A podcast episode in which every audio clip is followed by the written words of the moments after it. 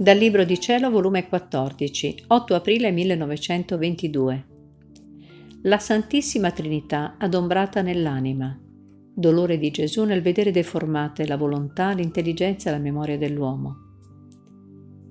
Trovandomi nel solito mio stato, stavo pensando al dolore che soffrì mio dolce Gesù nell'orto del Getsemani, quando si presentarono innanzi alla sua santità tutte le nostre colpe e Gesù, tutto afflitto nel mio interno, mi ha detto, Figlia mia, il mio dolore fu grande e incomprensibile a mente creata, specie quando vidi l'intelligenza umana deformata, la mia bella immagine che feci riprodurre in lei non più bella, ma brutta, orrida. Io la dotai di volontà, intelletto e memoria. Nella prima rifulgeva il mio celeste Padre, cui come atto primo comunicava la sua potenza, la sua santità, la sua altezza, per cui elevava la volontà umana investendola della sua stessa santità, potenza e nobiltà, lasciandovi tutte le correnti aperte tra lui e la volontà umana, affinché sempre più si arricchisse dei tesori della mia divinità. Tra la volontà umana e divina non c'era né tuo né mio, ma tutto in comune, con reciproco accordo.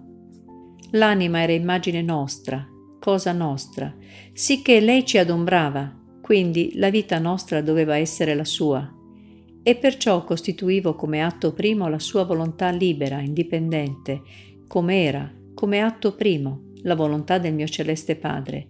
Ma questa volontà quanto si è deturpata?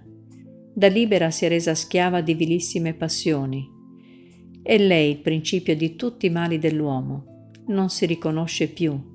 Come è scesa dalla sua nobiltà. Fa schifo a guardarla.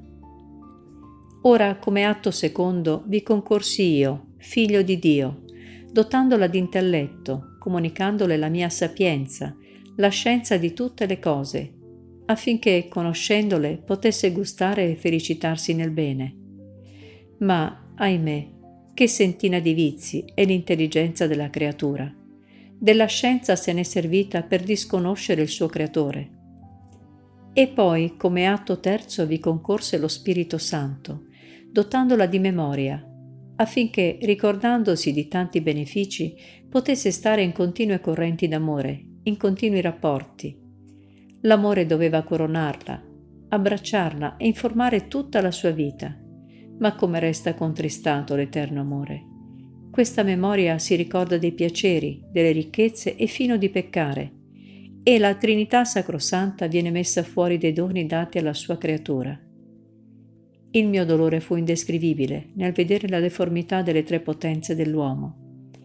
Avevamo formato la nostra reggia in lui e lui ci aveva cacciati fuori.